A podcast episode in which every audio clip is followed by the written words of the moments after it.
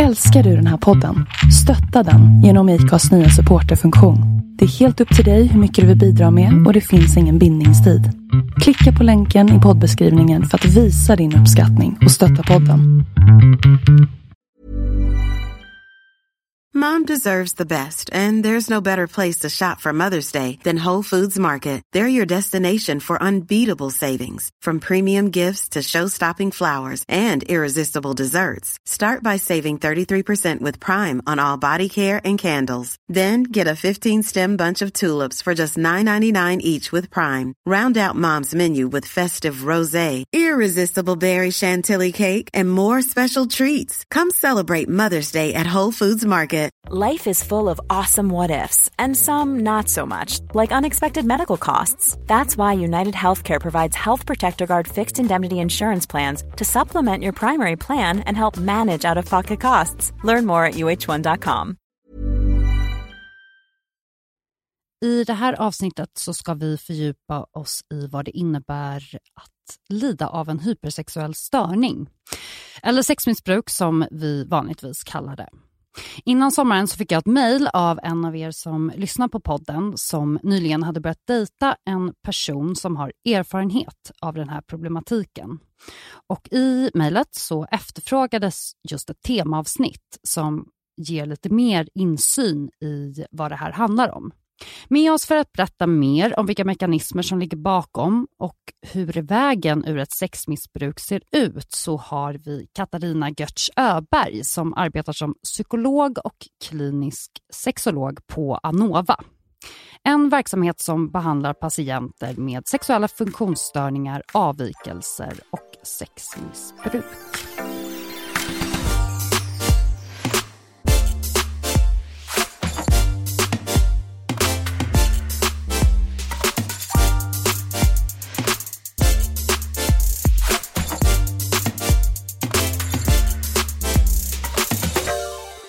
Okej, så hej och välkommen Katarina. Tack så hemskt mycket. Hur mår du idag? Jag mår mycket bra, förutom att jag är nära och vill klaga på värmen, fast jag vet att man inte ska göra det. Nej, man får ju verkligen inte göra det så här i slutet på sommaren heller, Nej. när folk ska ut det sista. Även om jag stöttar dig i det. Precis innan här så beskrev jag verksamheten Anova lite kortfattat, men jag tänker att du är ju mycket bättre såklart på att förklara vad det är ni gör. Ja, Anova är i stort en multidisciplinär och tvärvetenskaplig verksamhet och vi har tre olika ben där sexualmedicin är ett ben. En klinik, mottagning för personer som har sexuella problem i stort kan man säga. Mm.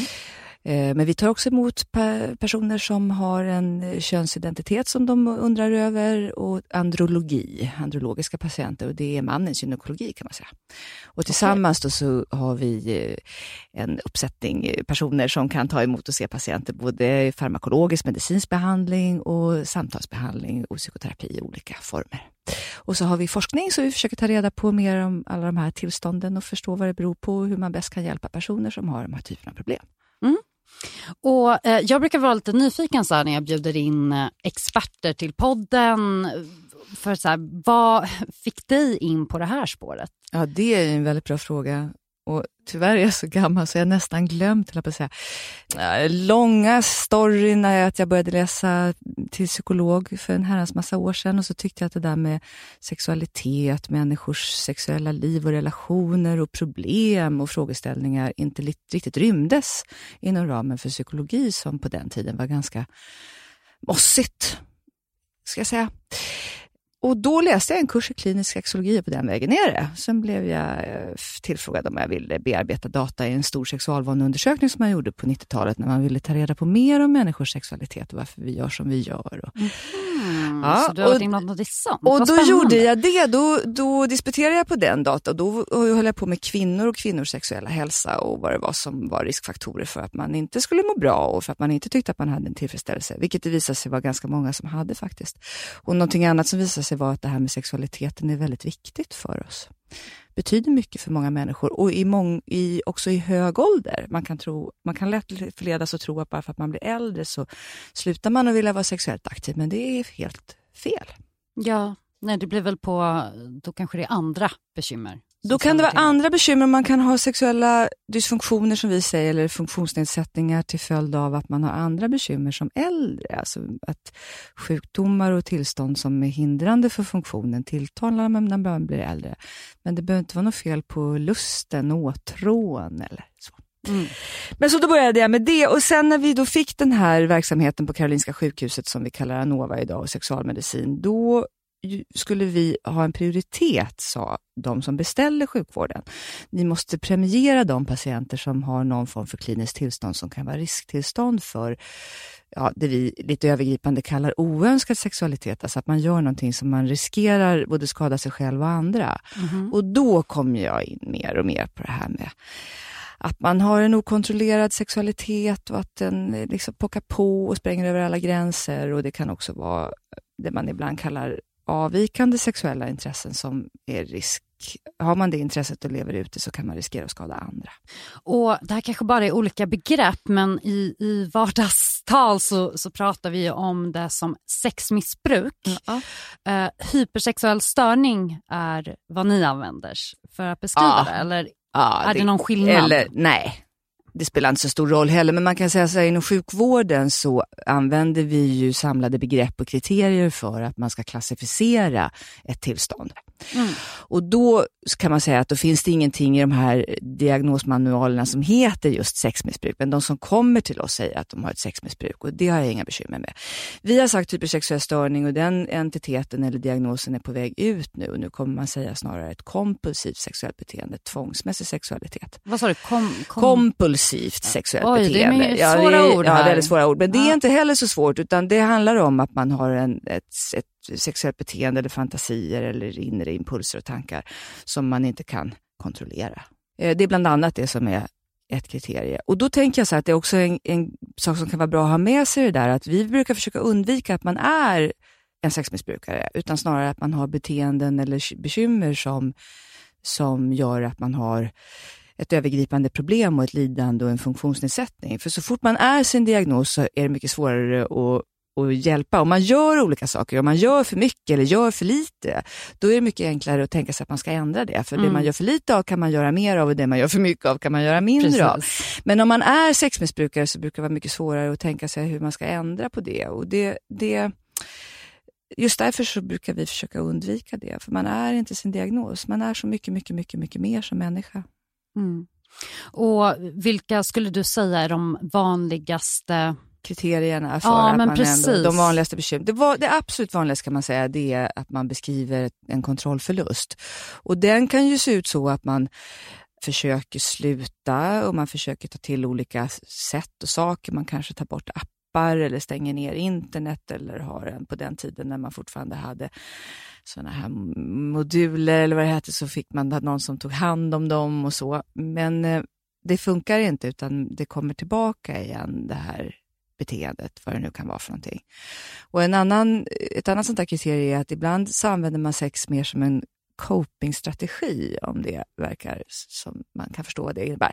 Alltså mm. att man känner att man inte mår bra, man kanske känner sig orolig, frustrerad, leda och så, så börjar man surfa porr istället för att man ska slippa känna mm. de där känslorna. Lite som ett flyktbeteende Lite också. som ett flyktbeteende. Mm. Eller spänning kan ju vara en annan grej, att man kommer in på sidor som, eller saker som skapar spänning och makt och förbjudet. Och, och så var, varför man gör de här sakerna är väldigt viktigt för oss för att förstå det i behandling. Men det, det kan vara en sån att man använder sex som en form av copingstrategi. Inte ovanligt är att man använder sex och tittar på porr, onani eller många kontakter eller så för att kompensera att man känner sig eh, osedd eller liten eller förbesedd eller förbannad, det är inte ovanligt. Okay. Eh, som man kanske inte riktigt formulerar. Och ofta är det faktiskt en kombination av alltihopa det där. Men, men som, åter igen till det där, och vad är det som kännetecknar? Ja, att man har försökt sluta men man kan inte. Någon talar om för en att det här är dåligt men man fortsätter i alla fall. Man vet att det här, man, man, man kanske utsätter sig för risker som, nu kommer min partner att lämna mig. Eh, jag kan förlora jobbet om jag håller på med det här på arbetstid. Och så kan man i alla fall inte sluta. Mm. Och de personer du kommer i kontakt med, vad har de för, vad ska man säga, hur har det börjat? Mm. Åh, vilken bra fråga. Och Det kan se så väldigt olika ut. Men eh, Ja, ett exempel. Jag kände mig osäker och osedd i tonåren och visste inte hur man flörtade och tog kontakt. Jag började titta på pornografi istället. Det är en enkel väg, man kan styra själv, man blir inte ifrågasatt, det ger njutning, det dämpar andra olustkänslor. Eh, och man får, jag brukar säga nätet är underbart och vi kan eh, utöka våra sociala kontakter och träffa och så vidare. Men det är också en, ett enda jättestort bekymmer och det är att man får liksom det man vill ha. Och i realiteten så är det ju så för oss människor att det där med relationer och livet och så, det är inte alltid så himla enkelt utan ganska komplicerat. Mm. Och vi mår bra av att vara i sammanhang både där vi känner att vi hör hemma och blir omtyckta och eh, bidrar, men också där vi blir ifrågasatta och våra tankar slås emot någon annan och vi måste ta andra hänsyn och så vidare. Och de hänsynen behöver man sällan ta om man sexchattar till exempel, mm. utan då kan man bara få höra att man är sexig och häftig och, och har en vacker eh, könsorgan är ju inte sällan då för män att man visar upp. Mm. Så så kan det till exempel ha börjat och sen så är det liksom svårt kanske när man väl kommer in i ett beteende som man egentligen inte vet vilken funktion det fyller från början, så ibland är det svårt att sluta, utan man fortsätter för att man har börjat med det. Mm. Och sen har ju liksom pornografin den där lite förföriska eller att man också inte sällan matas med bilder av hur man ska vara som inte heller stämmer riktigt med verkligheten eftersom mm. vi människor kan vara korta, långa, snygga, fula och alltihopa ett och varje dag. Och idag är jag jätteful och svettas och känner mig ofräsch och så någon annan dag. Så det syns känner... inte. Nej, tack ska du tack ska ha.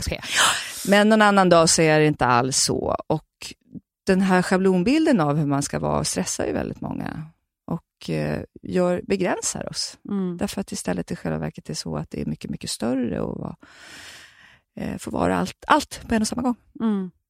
Och Skulle du säga då att, jag tänker så här, i och med att porren ofta kommer in i, ja man får ju säga barns liv nästan, för det är så, i så tidig ålder man möter det. Exakt så. Eh, skulle du säga att det är liksom grunden för ett eventuellt liksom, sexmissbruk odlas någonstans i tonåren då? Eller? Vi, vi, vet faktiskt inte. Vi tittar ju på en massa orsaker, men inte sällan så, de som, har haft väl, som kommer till oss med lite äldre, och ofta så kommer de till oss på mottagningen faktiskt i äldre ålder snarare än yngre. Okay.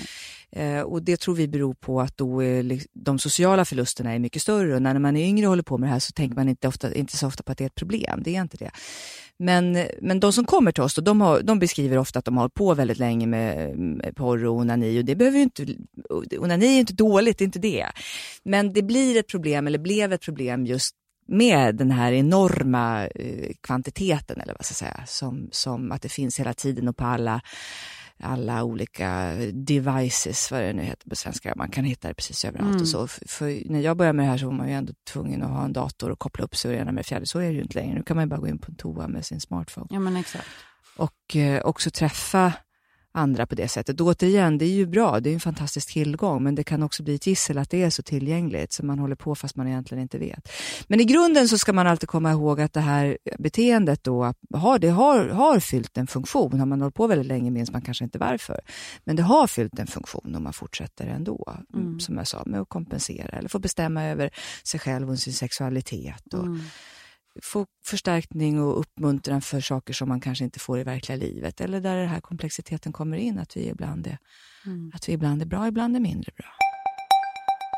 Häromdagen när jag var ute med några kompisar så berättade jag att eh, Singelrådet just nu har Hemmakväll som sponsor. Och eh, det var så roligt för då reagerade båda mina vänner med att bara ah, Hemmakväll, älskar dem, det bästa lösgodiset. Typ. Och Eh, det är så roligt för jag känner exakt likadant. Eh, jag har ju också den här eh, unika personligheten som är att jag har jättesvårt att välja godis och behöver ett väldigt stort utbud för att bli nöjd. Och det tycker jag alltid att man blir på hemmakväll. Inte bara för att de redan har liksom ett brett utbud av godis, men att det också är, alltså kommer in nyheter regelbundet hela tiden. Så att jag har möjlighet att inte bli uttråkad i min godiskonsumtion. Har ni inte testat på hemmakväll tidigare när ni ska ladda upp för en riktig helkväll så kan jag verkligen rekommendera att ni gör det. Jag är så himla glad i alla fall för att Hemmakväll är med och gör eh, singelrådet möjligt. Och eh, ni som precis som jag har ett särintresse för det här med läsgodis måste verkligen testa på Hemmakväll. Ni kan kika in utbudet på hemmakvall.se. Tack så mycket för att ni är med och gör den här podden möjlig.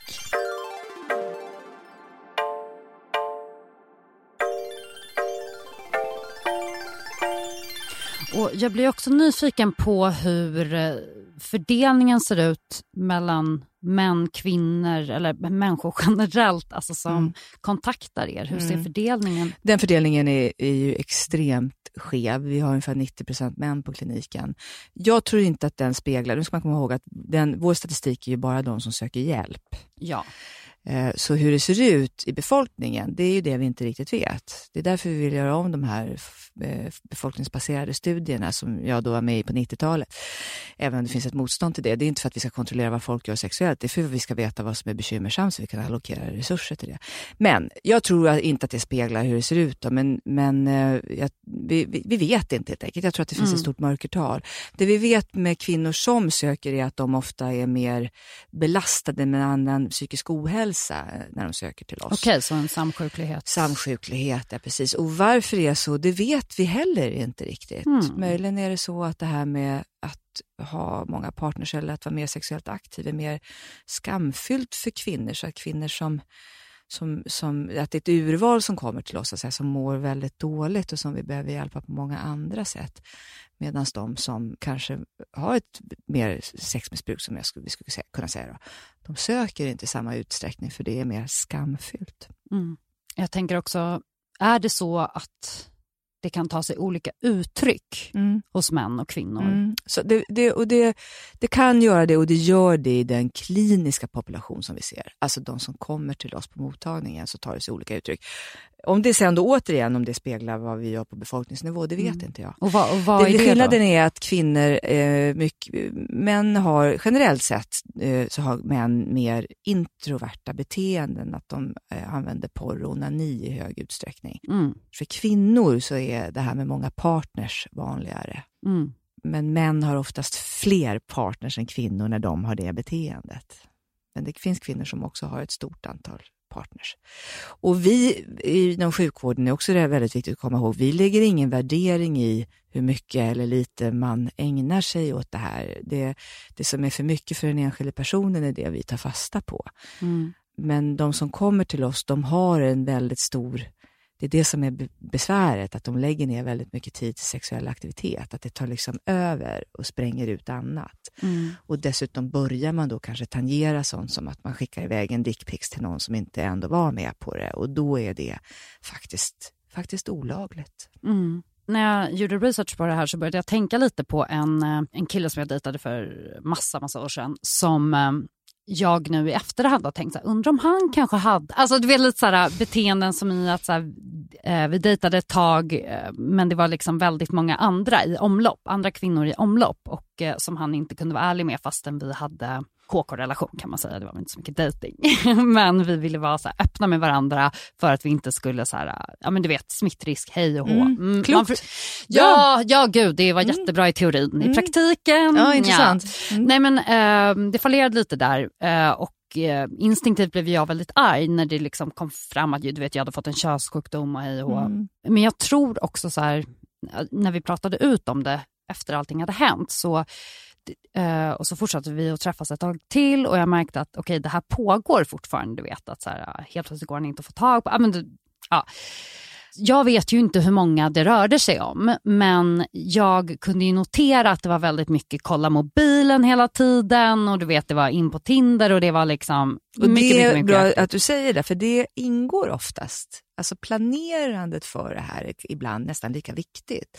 Mm. Och skapa liksom mycket spänning kring, okay. kring det här. Så är det, det lite så jakt också? Ja, det kan vara väldigt mycket jakt. Och då är det ju en väldigt stark bekräftelse i det och i erövringen och spänningen och ska det bli och inte bli och hur ska det bli. Och, mm. och det är inte så svårt att förstå egentligen.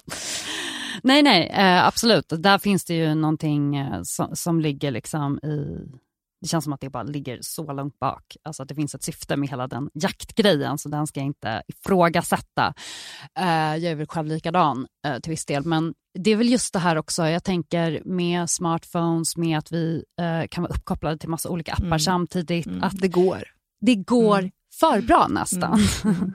att att det finns så många källor till mm. bekräftelse och till sex. Om man och återigen att det är så viktigt att betona att många av de här beteendena behöver inte vara dåliga. De behöver inte vara dåliga för, för någon, utan det som blir dåligt är när jag upplever att jag gör det fast jag egentligen inte vill och andra, andra kanske tar skada. Mm. Jag tycker min klinik och de som jag träffar att det som är påtagligt är också att, att man ibland förlorar andra sätt att få den där bekräftelsen på.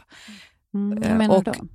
Ja, att, att det kan finnas andra sätt än att, att eh, ha väldigt att, att tillfälliga kontakter eller, eller många eller, eller hitta pornografiskt material. Alltså att, man kan, att, att det kan finnas andra sätt att få bekräftelse på. Och faktiskt, och nu kommer jag låta jättetråkig och tant och gammal som jag är det också, att det finns också någonting som gör att vi ibland inte alltid kan få jättemycket det vi vill ha och spänning och så.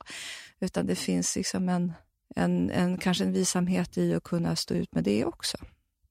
Ofta när vi jobbar med, med de här männen också, så, så, när man tittar på det där, som jag sa, en del saker gör man för mycket av och en del gör man för lite av. Och Då är det mycket lättare att börja jobba med det man gör för lite av. Och Då kommer så här, ofta väldigt, väldigt vad ska jag säga, djupa önskningar och behov. Man kommer i kontakt med, men gud, jag pratar aldrig med min bror längre. Förr spelade jag gitarr, varför gör jag inte det? Mm. Varför har jag inte tagit, hållit fast vid de där, särskilt män som börjar bli lite äldre, som tappar kontakt med vänner och kompisar och inte odlar det. Och Vad så. är äldre? Ja. Ja, alltså de som söker till oss, de är ungefär mellan 35 och 45. Mm, okay. Och som sagt, återigen, det här med pornografin kan ju bli väldigt, väldigt, tycker jag, torftigt för att det är så schabloniserat och det skapar kvinno och mansbilder hos oss som är väldigt, väldigt begränsade. Ja, Begränsande. För, för, för, jag tänker, vad är de vanligaste konsekvenserna det får om, om man då, eh, som den här lyssnaren som hörde av sig med mejlet, hon hade börjat dejta en kille då som äh, berättade första dejten att han har liksom haft ett porrmissbruk och han går fortfarande i gruppterapi tror jag det var, eh, för det. Och då undrar jag lite, låt säga att man då har den problematiken, vad får det för konsekvenser för ah, vanligt sex med andra personer, mm. levande människor? Mm, det är också en jättebra fråga. Det ser också lite olika ut, men det är inte ovanligt att det får negativa konsekvenser för, för eh, ja, det man kanske skulle referera till, till som vanligt, eller jag vet inte vad som är vanligt. Men om man säger att man har en partner och sen har man väldigt många eh, tillfälliga kontakter eller surfar väldigt mycket på. Då kanske man inte har någon lust efter att man har gjort det. Man kanske störs av de här bilderna av vem man ska vara och inte vara. Och, och Sen om man inte har pratat med sin partner om att man har det här bekymret så är det ju inte sällan så att man sitter med jävligt dåligt samvete. Nej. För att man inte har gjort det. Och det, dåligt samvete är ju inte så befrämjande för mm. kommunikationen, öppenheten och så. Det brukar ju ofta vara en belastning. Men går det att dölja? Ah. det, vad ska jag säga? De, det, det, är inte sällan så att de kommer, patienter kommer till oss eller ringer oss. Vi har en hjälplinje som man kan slå ett slag för som heter Preventell där man kan ringa. Man kan vara anonym eller så kan man göra en egen anmälan. Och de ringer ofta till vår hjälplinje Preventell när någonting har hänt. Och då är det ofta så att någon har kommit på en att man gör det här sexchattar eller på okay. Ah. Mm. Och man har råkat lämna mobilen eller, eller det här att man ser beteendet att det händer mycket och mycket, mycket vak på telefonen eller vad kan det vara för någonting. Mm. Mm. Det här med att um, du sa äldre, 35 till 45 som um, söker, är, söker mm. primärt hos er. Uh, jag hade bara en liten tanke om att på ett vis är det väl så att man med åldern inte presterar på samma sätt som tidigare så att säga. Nej. Blir det mindre vanligt då med den här typen ja, av... vet du vad? Alltså, åh, vad jag vill svara många saker på det där. För det är väl också det som kan vara bekymret för oss, att om vi liksom är fast i att vi ska prestera på ett visst sätt, då blir sexlivet ofta ganska tråkigt. Om det blir förknippat med prestation och inte tillfredsställelse. Och, och Det är också bra att komma ihåg att alltså, funktion, det vill säga att jag får erektion och jag får orgasm, det är inte nödvändigtvis samma sak som sexuell tillfredsställelse. Det är någonting annat. Mm. Sexuell tillfredsställelse kan alltså vara på ett helt annat plan. Det är mycket djupare och mycket bredare skulle jag säga. Men icke desto mindre då så, så är det inte heller så att funktioner försvinner när man blir äldre, men man kan behöva utöva sin sexualitet på ett annat sätt. Om man blev upphetsad eller lust och kände kåthet bara av att se någonting när man är yngre, så kan man behöva mer stimulans när man blir äldre. Mm. Att man behöver kanske mer taktil stimulans, man behöver mer beröring till exempel. Mm. Så, så det är inte så att man blir sämre på att prestera, men det kan bli annorlunda. Det där kan ofta många fastna i, att de tänker att det ska vara som det alltid har varit och det är mm. det inte. Mm. Så det är en grej. Men sen är det faktiskt så att vi vet att det här pockande, det vi kallar hypersexualitet, det som liksom pockar på, det, det klingar faktiskt av med ålder. Det gör mm. det. Kan man säga annars att det finns någon som är i så riskzonen? Ens riskzon måste man definiera själv och om man känner att man börjar göra saker som man döljer för andra, då tycker jag man ska ringa till oss och prata om det. Mm. Om man ljuger för sådana nära och kära som man egentligen inte vill och att man känner att man gör något som man liksom inte kan stå för. Mm. Nu är det som du säger, vi pratar ju egentligen ganska sällan om oss själva och hur vi är som sexuella varelser generellt sett. Men det här kan vara ännu svårare. Absolut. Och om man känner att det är det, då kan man väl ändå ja, prata med någon professionell om det, om det är något som man kanske behöver hjälp med. Mm. Man har allt att vinna på det tycker jag. Vad skulle du ge för råd till någon som misstänker det här? Even on a budget, quality is non-negotiable. That's why Quince is the place to score high-end essentials at 50 to 80% less than similar brands. Get your hands on buttery soft cashmere sweaters from just 60 bucks, Italian leather jackets, and so much more. And the best part about Quince, they exclusively partner with factories committed to safe, ethical, and responsible manufacturing. Elevate your style without the elevated price tag with Quince. Go to quince.com slash upgrade for free shipping and 365-day returns. A lot can happen in three years, like a chatbot may be your new best friend. But what won't change? Needing health insurance. United Healthcare Tri-Term Medical Plans, underwritten by Golden Rule Insurance Company, offer flexible, budget-friendly coverage that lasts nearly three years in some states. Learn more at uh1.com. Lite utifrån. en mm. partner? Mm, eller? Precis. Alltså, eh, om man misstänker, ja det allra bästa är ju naturligtvis att man är, har en så rak och tydlig kommunikation som möjligt. Så då skulle jag, och så skulle jag verkligen försöka undvika att bli någon slags polis och snoka, och för då är det inte så jävla fräscht för självkänslan, utan att man, ja, att man försöker lyfta det rakt och säga. Mm. Och om det går så kan man ju bli sådär väldigt arg och ledsen för att man känner sig, för att man känner att man trodde att man hade något som man inte hade och det måste man ju också få tycka och tänka. Men om man kan tänka sig att lyssna, om man kan vara öppen för att lyssna på den andra, så kan man kanske förstå mer vad det där handlar om och få höra det. Mm. Spelar det någon roll hur länge det har pågått? Ja, det gör det faktiskt. Ju längre man har haft ett problem, desto, desto, längre, desto mer manifest är ett beteende. Och desto svårare eh, är det naturligtvis att ändra på det skulle jag säga. Men det betyder ju inte att det är omöjligt på något sätt. Mm. Ofta är det ju så, så fort man får liksom kontakt med det vi säger i min värld och andra positiva förstärkare, alltså sånt som till exempel har varit roligt förut, att ha kontakt med att ta upp kontakt med sin bror och börja spela gitarr igen. Det låter väldigt banalt, men det banala är ofta det verksamma. Mm. När man, får, när man kommer liksom komma igång med det, så då, då blir det andra mindre mindre intressant eller får mindre betydelse. Precis som i början på sommaren så har vi med oss Sniff här i Singelrådet som samarbetspartner. Vilket jag är väldigt glad för, för att nu har jag fått hem min första doft från Sniff. Och ni som hörde förra avsnittet precis innan sommaruppehållet vet att Sniff är en upptäckartjänst för parfymer som man alltså prenumererar på och får hem i brevlådan. Och i förra veckan så fick jag hem den här doften Cherry Punk från Room 1015 om ni känner till det parfymhuset. Från deras avantgarde-kollektion. Och den här doften har en sån här... Alltså, när man sätter på sig den då känns det som att så här, åh gud, nu är jag äntligen kvinnan som vet vad hon vill ha och så vidare. Eh, man doftar som en blandning av så trä, läder och körsbär. Det som är nice med eh, Sniff också är ju att eh, slippa ta beslutet själv. För jag tycker att det kan vara, när man ska här, scrolla efter nya parfymer, då är det som att jag får overload i hjärnan bara av att så här, bara, vart ska jag börja? Typ så här. Därför tycker jag att det är så skönt eh, att det varje månad då kommer hem en ny doft så att jag slipper tänka och göra valet. Mycket, mycket trevligt. Du kan prenumerera på Sniff precis som jag gör. Och Det kostar som sagt 159 kronor i månaden. Det är fri frakt, kommer rätt in genom brevinkastet. Det finns ingen uppsägningstid eller bindningstid överhuvudtaget. Så om du känner att så här, okay, nu har jag hittat min doft för tillfället eller för alltid så kan du när som helst eh, säga upp din prenumeration. Du kan nu få rabatt, hela 25% på första månaden om du anger koden singel25 när du går in på sniff.com. Sniff stavas S-N-I-P-H.com. Och som sagt, 25% rabatt får du som lyssnar på Singelrådet genom att skriva in koden singel25.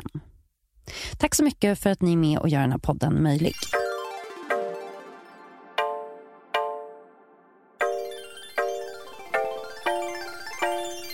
Är det liksom någon sån berättelse som du har mötts av i, eh, under dina år som du har lagt på minnet? Ja, vilken bra fråga. Det är så många berättelser. Jag, om jag skulle sammanfatta det så skulle jag sammanfatta i att eh, det är väldigt lätt att tänka sig att det här som någonting som man, man utövar makt, man har många partners, man kanske utnyttjar andra och man kanske till och med köper sex mot ersättning. Men om man tänker sig som, om man tänker sig att det finns väldigt mycket maktutövande i det där, och det kan ju vara en känsla att, att uppleva att man har makt, så upplever jag väldigt mycket vanmakt i, mm. i de jag träffar. Alltså att man har svårigheter och tillkortakommanden och, och enkla sätt att skapa kompensation för det. Mm. Går det att se, liksom, nu, nu när eh, omkring 90 procent som kontaktar er är män. Går det att se eh, ett mönster där i vilken typ av liv de lever eller har de snarlika Inte någonting entydigt. Det, det, åldern är ju en väldigt stark faktor och så. Och sen är det också relativt sett så är de som kommer till oss ganska högutbildade, men det har att göra med att, att man hittar fram till sjukvården. Det är en orättvisa som faktiskt är genomgående för hela sjukvården. Tyvärr, det är ett mm. jättebekymmer och vi jobbar jättemycket med hur vi ska nå yngre och hur vi ska nå andra grupper och fler kvinnor och, och eh, få pengar för att översätta Preventells hemsida till andra eh, språk ja, och så vidare. Okay. Ja, det vore ju jättebra. Ja, såklart. jätteviktigt. Jätteviktigt och framförallt nå de unga innan det där blir manifest.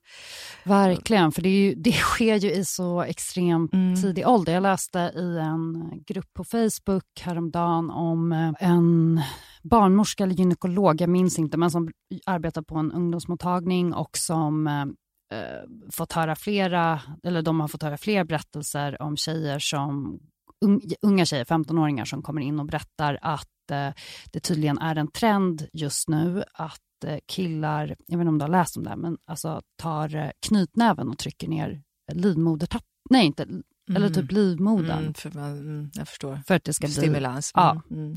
Är det något du Nej det, det, har jag faktiskt inte. Jag har faktiskt inte hört det. Men det, det, det är återigen trender. Vad det handlar om är ju att inhämta samtycke och att man är överens om vad man gör eller inte gör. Mm. Och, och, problemet att eh, få schabloniserad eh, kunskap och upplysning via pornografin som är ytterst begränsad därvidlag och producerar bilder av hur vi ska vara och mm. vad vi ska göra som kan bli extremt bekymmersamma.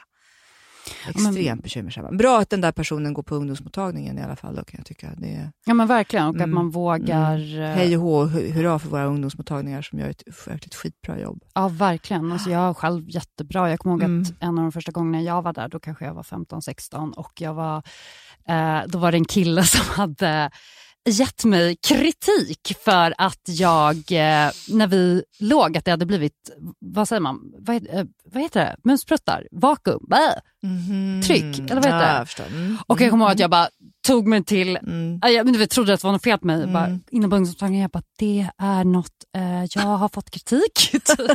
och de hade bara sex med två personer. Alltså, du vet. Och det är så sjukt, Underbart. för det där sätter sig ju djupt, mm. alltså allting, jag tycker liksom ända från att sen jag blev sexuellt aktiv, vilket då var i 15-årsåldern, att så mycket av ens mm. sexuella beteenden i sängen mm. är, formades, stöptes mm. där och då. Mm. Och sen bara fortsätter det och att man alltså, nu pratar jag straight sex, liksom, men alltså, eh, man ligger med en kille och man... Eh, och det är ju faktiskt att båda eh, lever upp till de här eh, bilderna av hur man ska vara i sängen. mm. Och, vilket gör att sex väldigt många gånger, tycker jag, i alla fall i yngre ålder, varit tråkigt. Tråkigt, Tråkigt. som fan Ja, det, och inte det, givande. det är väl inget kul med bilder liksom, av hur vi ska vara. Det är väl mycket roligare att vara den vi är. ja, Men, precis. det där kan man ju liksom behöva hitta fram till. Men det är ett jättebra exempel på tycker jag det här med hur beteenden kan bli manifest av någonting som har väldigt stor betydelse. Alltså någonting som man upplever som får väldigt stor betydelse då. Man kan ju tycka att det här är en fullkomligt veritabel skitsak och händer alla. Och, och, och kritiken tillbaka kan väl vara att han inte visste om det då, och behövde skaffa sig lite mer erfarenhet. Och vad är det som är så förfärligt med det då, liksom. Men om man ofta är det förknippat med att man får någon form av vi människor av liksom ångestpåslag i den här situationen, då kommer den att prägla oss och ha stor betydelse. Det man behöver göra är att få luftpuffar gång efter annan och inse att det där inte spelar ett dugg roll igen och igen och igen. Så är Mm. det helt okej. Och sen, eh, vi lever liksom i en värld där det här med sexualiteten omger oss i väldigt hög utsträckning med alltså, tabloiderna och nätet och, och, och där det förefaller som att det är väldigt enkelt. Men i själva verket är min erfarenhet att det, det här med sex fortfarande är väldigt svårt. Ja, jag Och tycker nästan det blir svårare. För när man, var, alltså, Nu när, blir när man var typ 16, man bara okej men nu har jag koll, jag har liksom kollat upp hur det går till och så bara okej check. Men nu tycker jag att det är, eller ja, Det är för att du ställer andra krav. Var Ja. glad för det. Det är bra, man har höjt dem. Du har höjt dem, du har höjt ribban. Ja. That is not good enough. Mm. Nej. Förlåt, jag avbröt dig. Känns Nej, nej, nej, gjorde jag inte det? jag Okej. Nej, men verkligen. Och jag, jag tycker att eh, för mig kan det nästan vara så här, ibland ångestladdat att ha sex med en ny person. För att jag vet inte vad den kommer vara porrskadad av. Alltså vilket, vad kommer den ha för beteende? Vad kommer den ha? Kan du fråga? Vad sa du? Kan du fråga? Kanske inte Innan? innan Nej. eller efter. Eller liksom. Men att Det är så du... jäkla känsligt också i det där. Mm.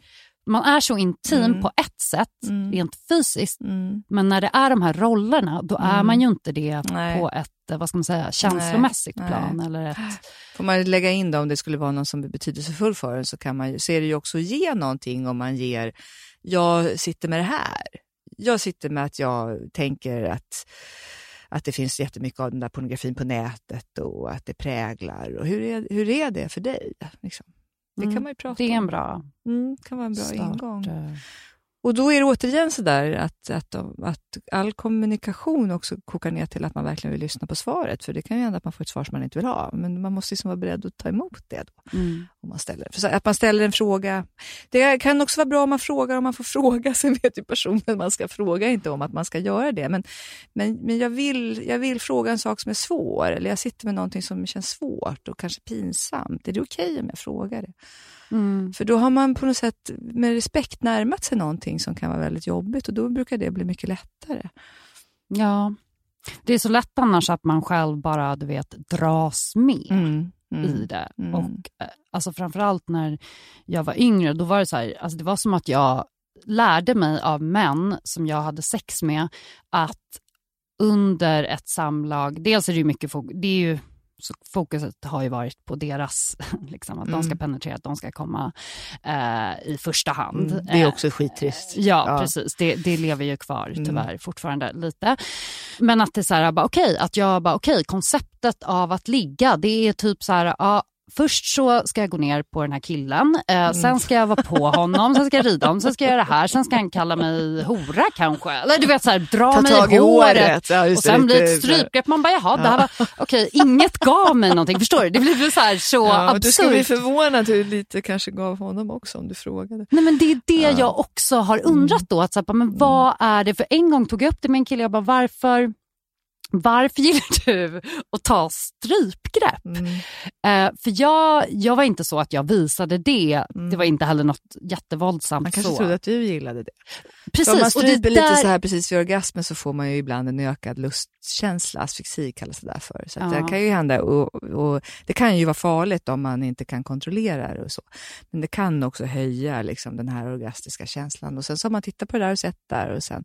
Mm.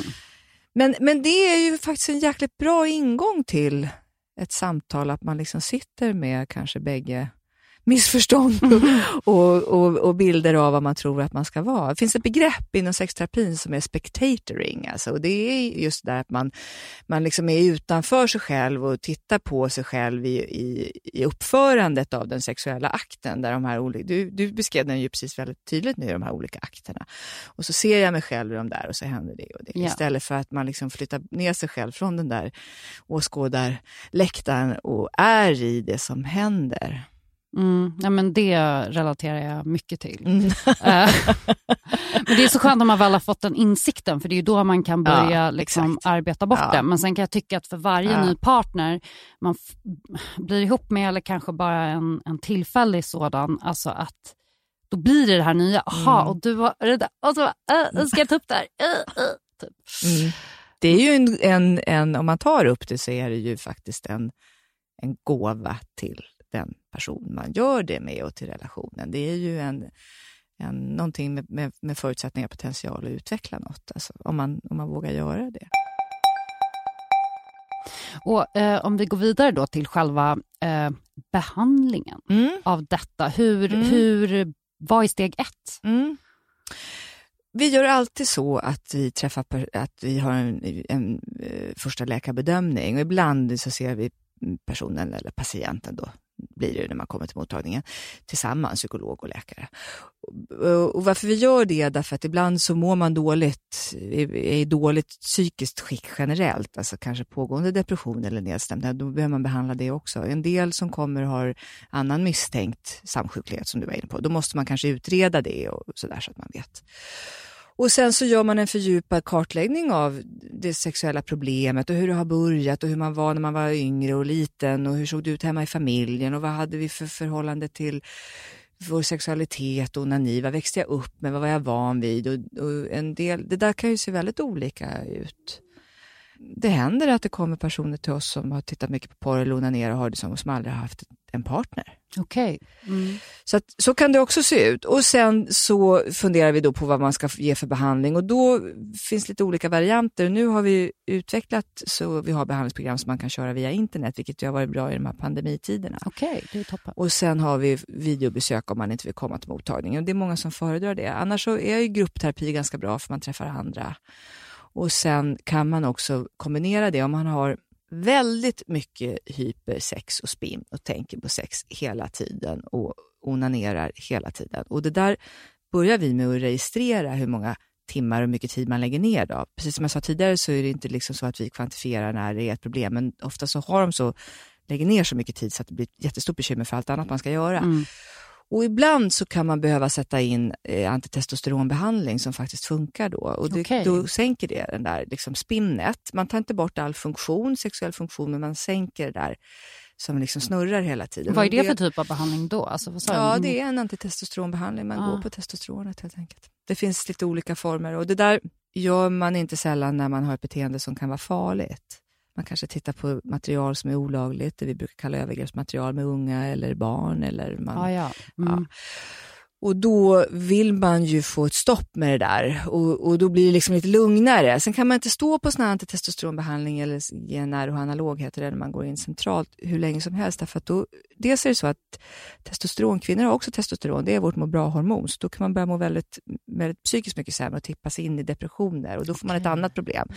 Så då kan man inte göra det och sen så urholkar man skelettet på sikt. Så man kan inte ha den. För annars skulle man kan Hur länge kan man då äta ja, det? Det är lite ungefär? olika. Det, det vet, man måste moderera det där och det är därför det är så bra att ha en multidisciplinär klinik som vi har. För då gör endokrinologerna det och tittar på exakt hur det där ligger. Multidisciplinär, är det att ni har flera många olika fler, Ja, precis. Vi ah, är endokrinologer, okay. androloger, eh, psykiater, rättspsykiater, psykologer. Mm. Ja, så det ser lite olika ut, men inte så länge. Men många tycker att det skulle vara väldigt skönt och vill bara ha en quick fix. Man kan också sätta in antidepressiv behandling för det dämpar också lite grann det där tvånget. Men hos oss är det faktiskt fler som vill ha antitestosteronbehandling än, än depression. Så det beror ju på, är man deprimerad så måste man ha en, en antidepressiv behandling såklart. Mm. Så, så, och så kan man göra en Vi gör aldrig någonting medicinskt, kan man säga, farmakologiskt, utan att man också träffar någon och pratar om just det här med hur, mm. hur har det börjat, hur har det sett ut, vilken funktion fyller det nu, vad är mina riskfaktorer, vad behöver jag göra mer av, vad behöver jag göra mindre av, mm. vad har jag för motivation, vad är mina riskfaktorer. Man kommer få bakslag, hur hanterar man det? Eh, hur ska jag prata med en partner? Vad ska jag säga? Hur ska vi kunna bygga upp det igen och så. Och då kan vi också erbjuda partners att komma till oss. Tyvärr har vi ingen behandling för det har vi inte utrymme för, men vi, vi, för vi har så mycket patienter. Men man kan få komma till oss och så kan man prata om så här kan det se ut, så här kan man känna och jag säger att jag tycker att du ska inte vara den som tar hand om, jag hade någon häromdagen som, ja nu så vet ju min partner om det här, då kan hon stoppa mig. Så, ah, dåligt, Mhm. jättedåligt. Varför, vilken tråkig relation, att hon ska liksom stoppa dig i det här. Ja, det låter Det väl blir ju inte som inget bra. alltså. Så, att, så att man kan liksom prata om att, att patienten, då, personen som nu har det här beteendet, måste själv ta ansvar för det. Mm. Så det är, inte, det är inte så att ni lägger upp ett program för Jo. dem? Jo, ni gör det. Vi hjälper till att göra det. Mm. Och ehm, då förstår jag också att, att tiden, perioden varierar Mm, såklart. Den varierar. Men vi, de här som vi har haft, kört på internet, som vi gjorde en forskningsstudie som visade sig när vi då mätte det här hypersexuella beteendet eller kompulsiva beteendet innan man gick i behandling och sen efter att man gick i behandling på nätet så hade det sjunkit markant. Och det höll i sig upp till tre till sex månader efteråt. Okej. Som alla sådana här studier så är det jättesvårt att få tag på de som har ingått länge. För man skulle vilja veta hur det ser ut efter fem år naturligtvis. Ja. Men det är jättesvårt att få personer till och hör, man tappar dem. Liksom. Men det behöver vi veta. Vi behöver också veta vad exakt mer som är verksamt i behandling och så. Men då, då följde det tio veckor, eller tolv veckor kan man säga, men man fick tio olika kapitel. Mm. Varav ett kapitel var ett vidmakthållande program, så här, hur ska jag hålla i det här, vad ska jag jobba på i framtiden och så. Mm. Det tycker många är jätte, jättebra. Men sen kan det ju se ut, alltså man kan ju ja, individualisera. Någon går i det där programmet och sen behöver man ses några gånger efter där, en gång i månaden eller två gånger per år. Eller de personer som har eh, ett olagligt sexuellt beteende eller intressen, att man tänder på barn, de försöker vi att se, liksom, man får komma en gång om året och kolla att det funkar. Och, ja, Att vad funkar? Hur att livet man- funkar, att det inte har tillstött några riskfaktorer, att, inte, att man inte liksom har börjat glida på det där, att man inte har börjat säga till sig själv jag ska bara kolla eller alltså, ja, så. Mm, mm. Men, men för där kan det väl inte heller spela någon roll, tänker jag. Alltså, eller hur, hur definierar ni det? Alltså, säger ni att pedofili är en läggning? Eller? Nej, vi, vi, ska vi, liksom ger oss inte beskriva? in riktigt i den debatten heller, eller på säga, eller det låter som vi duckar för alla grejer. Det kan ju vara så för en del, att man känner att man har ett sexuellt tändningsmönster mot barn som är befäst, att det är så. Men ofta har man också tändning mot vuxna och då är det återigen det där med om man är pedofil är det mycket svårare att få hjälp. Om man gör pedofila handlingar så kan man göra annorlunda. Mm. Så det är mycket bättre, det är oftast, oftast väldigt overksamt att definiera sig med sin, med sin diagnos, att vara någonting. Så att säga. Det är mycket bättre att göra och göra annorlunda. Mm. Men, men visst kan det vara så att det där är befäst och alltid en risk. Alltså att man har ett intresse för barn, att det, är, det har alltid funnits och det går inte över. Och, Mm. Men man kan liksom stärka andra, andra sexuella beteenden och attraktion som känns mycket skönare för att man inte behöver göra olagliga handlingar. Dessutom är det ju så, just det sexualbrottet är väl något av det mest skamfyllda. Alltså, jag har patienter som har gjort olagliga handlingar och blivit dömda för det som säger att det hade varit lättare om jag hade mördat någon. För det Mm. finns ingenting som är så skambelagt som Ingen att kommer förstå dig. ingen kommer förstå det. Nej. Nej, men jag förstår. Okej. Det ska man ju inte heller, man ska Nej. ju inte förstå ett Det handling mot ett barn som är såklart. såklart. Men däremot så kan man ju förstå beteendets funktion som man kan göra annorlunda. Så att man kan behandla. Mm. Och det kan vi. Vi kan göra det.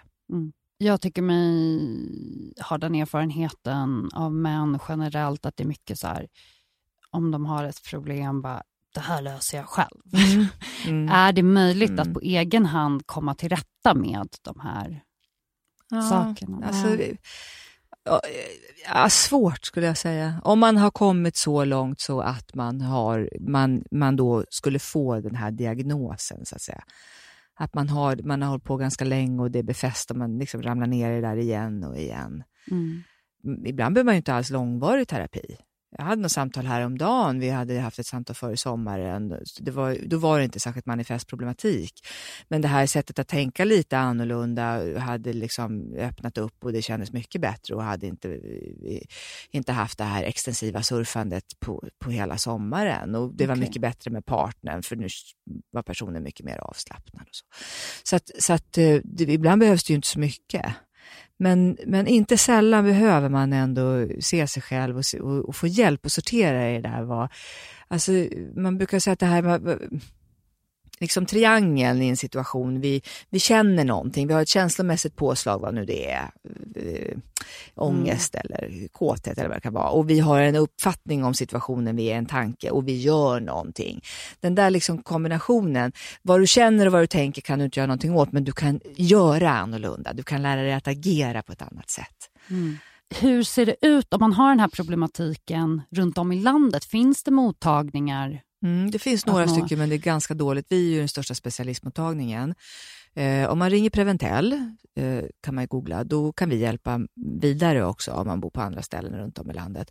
Men vi kan också ta emot hos oss och göra bedömning via video eller kanske ett besök och sen kan man ha internetbehandling. Så det går att komma till oss. I Göteborg finns en specialistmottagning, Sexualmedicincentrum. I Malmö finns det och i Blekinge och i Umeå finns det en liten. Men det är de specialistmottagningar som finns. Mm. Sen så kan man säga så här att olika typer av beroende och tvångsmässig problematik och sexuella avvikelser, det är psykiatriska diagnoser så egentligen har psykiatrin skyldighet att ta hand om dem. Men de brukar ofta känna sig ganska obekväma med att det kommer personer och säger att de surfar för mycket mm, och inte ja, tycker att de ja, kan det. Men Nej, de men... har den skyldigheten. Men vi tar ju som sagt emot också remisser och kan ta emot om man kommer långväga. Mm. Och hos er kan man då, eh, visst kan man göra det anonymt? Och så, man, kan, man kan ringa anonymt mm. och då kan man få vägledning vad man ska, vad man, vilken typ av hjälp som finns att få och man kan få en första bedömning om vi tycker att man ska söka hjälp eller om vi kan normalisera kring beteendet. Och vi kan hjälpa med kontakt eh, runt om i landet, ge den informationen. Sen kan man inte komma till mottagningen och få eh, någon form av behandling anonymt. Det är som all annan sjukvård faktiskt. Inte riktigt, eh, det finns Nej, lite sjukvård. Men väldigt få. HIV-testning på sin tid var, på infektion var anonymiserat. Men, men vi tar inte emot anonymt, men däremot så omfattas vi ju av, av sekretess eh, inom sjukvården. Mm. Tack så himla mycket ja. för att du kom hit ja. Katarina. Ja, Väldigt lärorikt. Ja, tack själv. tack för att jag fick komma hit. Hej.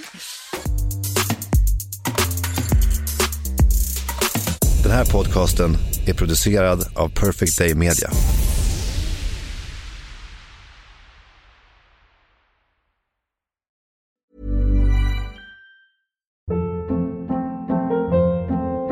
Hold up. What was that? Boring. No flavor. That was as bad as those leftovers you ate all week. Kiki Palmer here, and it's time to say hello to something fresh and guilt-free. Hello Fresh. Jazz up dinner with pecan-crusted chicken or garlic butter shrimp scampi. Now that's music to my mouth. Hello Fresh. Let's get this dinner party started. Discover all the delicious possibilities at hellofresh.com. Even when we're on a budget, we still deserve nice things. Quince is a place to scoop up stunning high-end goods for 50 to 80% less than similar brands. They have buttery soft cashmere sweaters starting at $50, luxurious Italian leather bags, and so much more. Plus, Quince only works with factories that use safe, ethical, and responsible manufacturing. Get the high-end goods you'll love without the high price tag with Quince. Go to quince.com/style for free shipping and 365-day returns.